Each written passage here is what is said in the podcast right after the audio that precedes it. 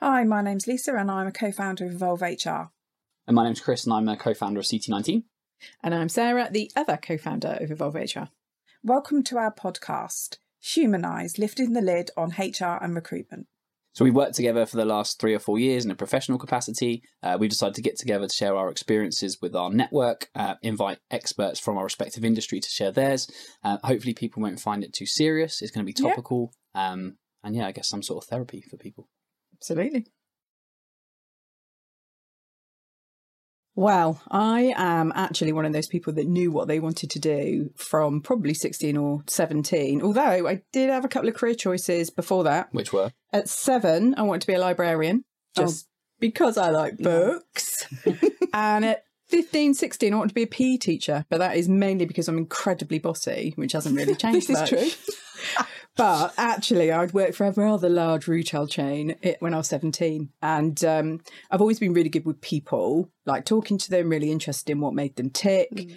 um, like a challenge and really like problem solving. And I spent some time with a personnel manager when I was about 16, spent a day working in personnel team and pretty much from there on in, I decided that that was going to be the career choice for me. Mm-hmm. It's an old school term, right? Personnel. Oh, yeah. Very old school, absolutely. Assistant personnel manager at personnel the time. Personnel officer. Yeah, absolutely. Yeah, so I, I knew at that point and then looked for courses at university just to see whether I could uh, really study for, for that kind of qualification. Wasn't much around then ended up doing what my friends call a shopping degree, retail management at the time, oh. but it actually specialised in personnel management as it was then. So yeah, I've pretty much known from quite an early age that that was the career that I, I wanted to follow. Nice. And then just before I ask Lisa the same question, so do you think what personnel was then is the same as what HR is now? Oh God, no! It's you know it has completely changed. Personnel then, particularly because I was working in retail companies, that was like the first stage of my career. It was very much about man hours, getting people on the shop floor, uh, dealing with any kind of employment relations issues. But that was pretty much it, just in terms of the nuts and bolts of running a store. It was incredibly commercial, mm-hmm. which has been a really good basis for me in my career because every other job that I've taken, I've been able to really think about what adds value to a business from a commercial standpoint. So brilliant grounding, but has changed a, a heck of a lot over the last 20 yeah. something years. So, Lisa, same question for you like, why HR? Yeah, I think if I go back, I I left school and I didn't do very well at school. Um, I left with just mediocre uh, exam results. Had no idea what I wanted to do. Uh, worked at Prudential. Everybody worked at Prudential. It was like school away from school. Did that. Didn't really enjoy it. Um, left and then I went to work for a burglar alarm company. Super weird. I'm not technical. Selling burglar alarms. Didn't do very well at that either. Um, but kind of persevered. And then I ended up managing the sales guys, the reps that go out on the road. Um, and when I did that, I kind of settled in because I think it was more about people a little bit. Still wasn't sure, still really didn't know what I wanted to do. Then I had Jordan. Um, so then I didn't work for a little bit. Um, and then I went into uh, a Japanese college, which was um, super interesting, lots of people orientated stuff, loads of students, love working with students. I was a PA. I was really bad. I feel like there's a bit of a thing here because I'm saying I was really bad. What makes a things, bad? But I was. Re- I'm just not very organised. I can organise myself. I can't organise other people. Changing diaries and stuff like that was just absolute nightmare. So I wasn't very good at that. But they liked me, which was really good. So they moved me, and I was moved to um, looking after students and doing kind of stuff, bringing students in and out um, from Japan um, and bringing them into homes in the UK. And I really, really, really enjoyed doing that. And I worked with a lovely lady. And then from that, I wanted to do something else. And I had then started to think about what's my career going to be. And then at the college, they had a personnel officer, funny enough. Mm. Old, old school personality and sympathy. Um, and she left and they asked me if I would like to do the job. Never done it before in my life, had no idea what I was going to do, super fearless at that point in my life. And I was like, yeah, I'll give it a go. So I gave it a go and I worked with a really um, interesting guy that had come into the college to to, to kind of um, help to work with us commercially because it was it wasn't commercially doing so well, and I worked with him for quite a long long period of time. He was super uh, ambitious and quite ruthless, but he really taught me how to be a very commercially orientated um, HR professional, I guess. From that, I then went to a couple of big tech companies. Um, and I quite liked the, I guess, what's the word? It's the technical side. So TUPE acquisitions, mergers. I really loved all of that. And I think it was because I'd had quite a commercial grounding. Did a commercial role for about a year um, in one of those companies where I looked after about 100 IT engineers. I am the worst IT person in the whole of our business. Like, Yeah, she absolutely is. I hold that mantle Yeah. and, and I manage them, but it, because it was managing people. It was about getting them to be the best that they could be, and I think because of that, I then I then came out from that job. I was there for a year, and I thought, okay, no, I need to get back into HR. I don't want to be a manager; it's not kind of what I want to do. Um, and then I came back out and just carried on my HR career, and just loved working with people. Same as Sarah, problem solving challenges. I like to walk into a bit of a shit show Yeah. you know, and kind of see how we can fix that and what does that look like. So yeah, I guess I guess it. So it was never a plan. Sarah's was definitely more Yeah, planned. yeah. Mine was absolutely I don't like this, don't like that, don't like this, don't like. Oh, do you know what? I'm going to do that. I actually quite like that. I'm actually quite good at that. Yeah. And interesting what you said there, actually, because I imagine both of our businesses have similar situations where there's someone maybe managing a team of people that they don't necessarily want to be managing or maybe, maybe don't have a technical background doing. Like, and I guess those people, in my experience, aren't necessarily the best people to, to do that job. So, um, yeah, interesting what you said there. Yeah, no, definitely. So, really interesting what you said there about back in the day when you were Hmm. um, managing a team of IT people. You don't have an IT background, no? Absolutely not. Interesting. but clearly good with people. Yeah, I- yeah, I would say so. Yeah, So my like, I don't know if you guys have this in in what you do, but in my experience dealing with uh, very technical people, scientific so scientists and engineers. So quite often with our clients, we see sometimes the best scientist or most senior scientist becomes a, a team manager, and absolutely. I don't often necessarily think that's the right route for that person. So do you have any examples maybe of like where you've seen that in businesses or, or something that you can relate to?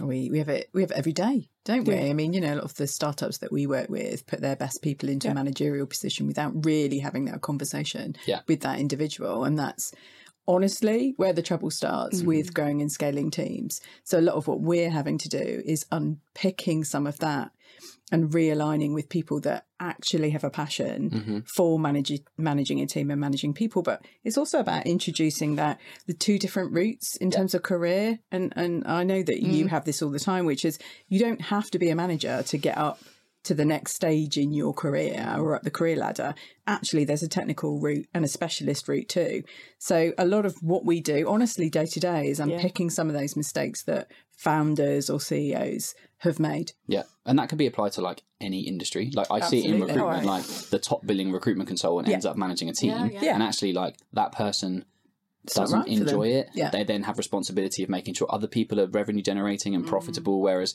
uh, I've worked with a couple of people actually in the past have just said, "Do you know what? I don't want that. I'm going to look after myself. I know I can hit my number. Mm-hmm. I'm happy earning what I'm earning." Yeah, totally. And often people go into those roles and I think they fail. And then they feel that they're a failure, but they're not actually a failure. The environment just wasn't the right environment for them. It hasn't been structured in a supportive way mm. for them to go from like deliverer to manager of people because managing people is one of the hardest jobs anybody can ever do. Yeah. Sometimes I think you sit there and you think, I'd just rather be an accountant. I can put some numbers into a column and they're going to stay in the column. It doesn't work with people. You try and approach with some person, some somebody, and it works.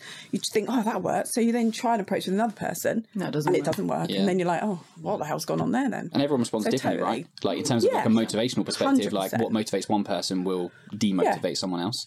So you asked the question about the difference between personnel management as it was, you know, 15, 20 years ago and what it is now. And that's the key. Yeah. Mm. Which is really thinking Yeah. about how you motivate a team, how you engage Develop. a team, how you move businesses forwards. Whereas before it was turn up, get paid, leave. Yeah. Just, you very know, the world has changed significantly, especially in HR over the last 20 years. Yeah, Yeah, and most of my experience, obviously, with scientists and engineers, like when I see those people be progress into Mm. Very line technical. management, do you think like it makes it even more challenging when someone is maybe so? If you're managing a group of very technical people and you're a technical person, Mm. do you think it makes that even harder if like someone maybe disagrees with a decision you want to make in terms of how to get to the next milestone, for example? I think it can. I think, from my experience, what happens is when you're technical, is the people that you manage expect you to be better and more technical than them, hmm. and often hmm. that's not the case. Yeah. You have a team, and you hire a team of absolute experts that sit below you, and they fill all the gaps that you, as the manager, don't hmm. have. Yeah. That's really hard to navigate at times because those people expect you because they're very technically minded. So I think there's a there's a a layered challenge then for somebody that's managing a group of technical people, which makes their job harder. Mm. Yeah, and I was once told surround yourself with better people and you 100%, better, right? yeah, and I think there's also like I definitely see this with some of our startup clients. I feel like we've had people at interview stage, for example, who have been rejected, and I do I genuinely believe that they've been rejected because the hiring manager is concerned mm. they might be better than them. Hundred percent. Um, and I'm wondering if that like that, that must have a detrimental effect on the business. Of course, I I just think about our business. Mm. I would look at every single person that we have in our business, and every single one of those does something better than me. Yeah. like without a shadow of a doubt. Mm. And I think, and that's why our business has been so successful because of those people. not not every one person has every skill that you're No. looking for in a job and and for us i think it's you know one of our lessons too right just in terms of setting up the business is recognize the skills that you have yeah, recognize the skills you Don't. definitively don't have. Pull them in. pull pull somebody in to help you fill that. And it's the same conversation that we have with our clients right? Which is it's a tricky conversation Mm. sometimes especially with a founder or ceo because not everybody has the skills and ability to run a business across everything from marketing through to new business to tax and finance in the middle. And i think as a company scales those gaps become even larger. Yeah. And that's obviously when you guys come in, right? Which is filling some of those gaps. But the challenge is always drop your ego at the door. Mm. Make mm. sure that you have a company that can scale and grow with the skills that you need rather than worrying about a competition with yourself yeah. or that it makes you look less. Yeah, because um, it doesn't. No, absolutely. absolutely yeah. doesn't. And I've seen it before. People are threatened. Oh, like yeah. Some, someone new arrives and they're yeah. a slightly better PhD from a different university. Though, don't you? Yeah, 100%. 100%.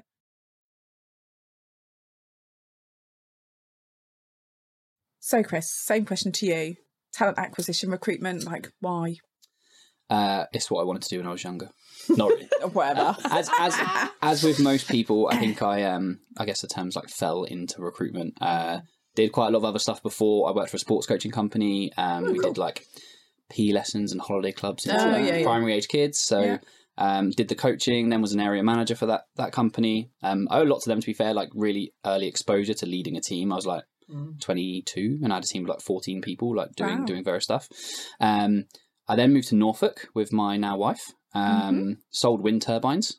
Uh, Wind- do? wind turbines. Yep, they were actually free, so not So you didn't actually sell them. not, and they went bust. So I clearly wasn't selling oh enough. goodness! Yeah, not not selling enough. And then um, uh, high end aquariums. Worked for a company called uh, Reef One, selling aquariums Oh, right. to um, pets at home and companies like that. Mm. Uh, and then I joined Reed actually. So I really kind of like serious introduction to what recruitment is. There's like Mm. assessment days in London where you have an area manager like watching over you like a hawk. Uh, about four or five interviews later, got a job with Reed doing accountancy and finance recruitment, which was a bit boring if I'm honest. Um, very KPI driven. You you know between ten and twelve, you're calling the same people you called the day before between ten and twelve. So uh, moved back down. Um, and then I joined a recruitment business called Orion. Again, lots of positive things to say about that. Really enjoyed my time there. Um, my my father in law actually runs a group of recruitment companies, um, fairly successful. And, and ever since I've been with uh, Taylor, my wife, they he was saying like, "Come and work for me," and I always outright refused. I was like, There's, "I'm never going to come and not work for you." No. uh, then whilst I was at Orion, ended up actually joining a biotech company in Oxford called ONI. Great experience over there. Um, got to, to spend time with some very very bright people and and, and learned a whole lot. Which Does that include Lisa? Because that's where Yeah, you guys met. fair. this is where we met. So um, yeah, uh, Lisa and I met over at, at ONI in Oxford. Um, and then one day on holiday, uh, as a bit of a joke after a few beers, I said to my father-in-law, I was like, "Well, you said about working for you. Like, how about um, helping helping Taylor and I set up our own thing?" So yeah, fast forward four years nearly. Uh, here we are. So, um, uh, but to, to go back to your point about why recruitment, I just enjoy dealing with people. Um, I enjoy talking, and specifically science and engineering, because I think I'll be honest, I hated science at school. Like, hated it. If my science teachers from school could see what I was doing now, they'd be pretty surprised. I think. Um, just enjoy dealing with people, spending time with intelligent people as well, and learning. Um, and it's a every day is different, as I'm sure you know. Yeah, well, you're dealing with yeah, dealing with pe- people. It's never the same. But you you obviously hire people that are highly intelligent, really specific. How easy is that? I actually think the more specific a skill set from a recruitment and finding someone perspective, it can mm. often be easier. Really? It's less subjective. So versus recruiting a salesperson, which could be mm. quite mm. highly subjective. Yeah, like yeah. someone who Sarah thinks is a good salesperson might be different to, to, to what you do. So I think when we're working on some really niche technical Yeah. roles, narrowing that pool of people down is often easier. um, getting in touch with those people and actually managing to speak to them is is often where the challenge is. And what's the bit that gives you the buzz? Like, what's the bit that you think, yes, that was good? I think the Good day. satisfaction, like we work primarily with startups, and yeah, same as us. we are genuinely valued, I think, by our client partners. So we introduce. Um, I remember I made a really uh, one of the most technical placements I, I probably made with a company in Cambridge, and the CEO at the time like actually called me and said like, "Thanks, Chris, great find." That's and I, I just isn't feel like um, when you work with those bigger companies, maybe they resent paying an invoice for, for something you've done for them. Whereas I think in startup world, in my experience, they actually seem grateful because they recognize that you've introduced them a scientist or an engineer that can help take their technology or their product to the next level. challenges. What's the hardest thing about it? I would say there's a lot of hard things about recruitment.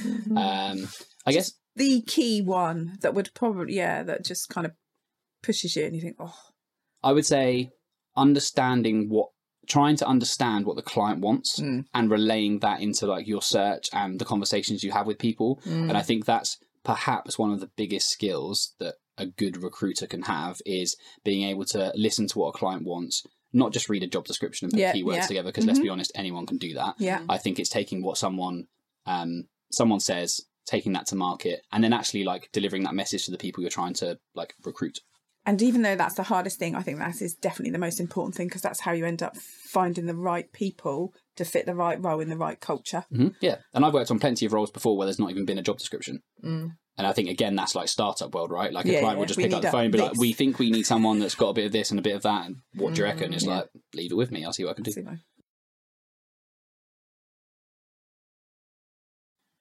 What led to you setting up your own business? It was a big decision. Um, I thought about it at various different points of my career, if I'm honest. Um, I've worked, like most of my career has been startups and SMEs. Um, and I've worked in so many different industries in the sort of creative industry, I suppose. Started in the music industry, which was so singer? much fun as a singer and an actor, obviously, as you can tell from today's podcast. Uh, no, I was working in music publishing, so kind of NME and Music Week at the time. Oh, it was so much fun. But I've always worked in quite unstructured creative industries and always kind of SMEs, um, and then moved into some of the larger orgs. Um, at times of acquisition, and the companies that I worked for just sort of slowly got bigger and bigger.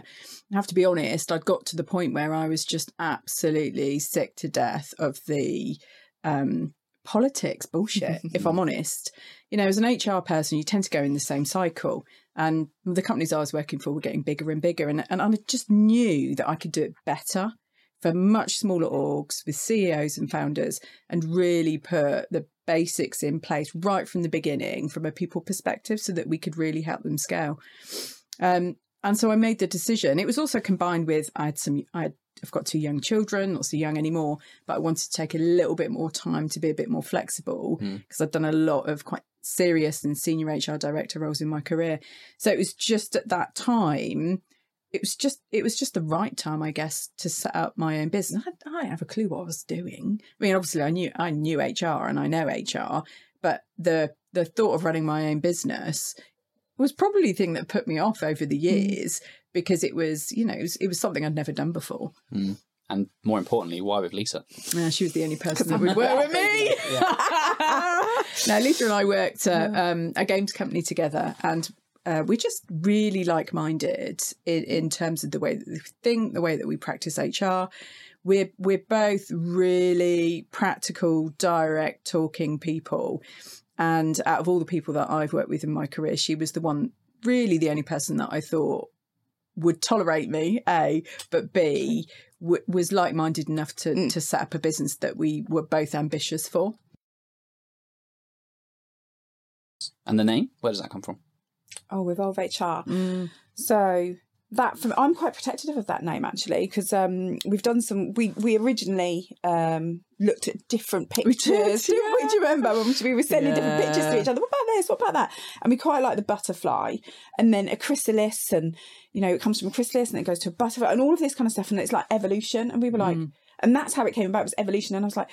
What we're going to do is going to be the evolution of a business. As a business evolves, we will evolve with it and Yeah. deliver our services, and our services will change and grow and be different. Mm. So that's kind of how we ended up Yeah. with that. And a funny story, we did some brand work. I think it was probably three years ago. Yeah, about that. Because we were starting to get a bit bigger and we were thinking a little bit more because we'd done this on like just the computer. Like we, we, Yeah, yeah. you know, it was just simple Paint. stuff, right? Yeah, yeah, paint. absolutely. That looks great. Let's do that. Um, and the colours we chose were quite colour should we soft, weren't they? So we did sort Yeah. of softer, softer colours. Um, and so we did a bit of brand work, which was re- which was really, really interesting Mm. um, work to do.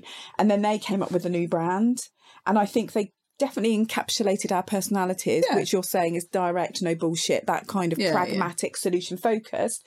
They came up with red and black, which were a very powerful palette of colours, and a new name, Strike. Interesting. Okay, so I was like, oh, that's quite powerful. Then I was like, no, that's definitely not going to work. Mm. Strike. We're a HR consultancy. I don't know how that works.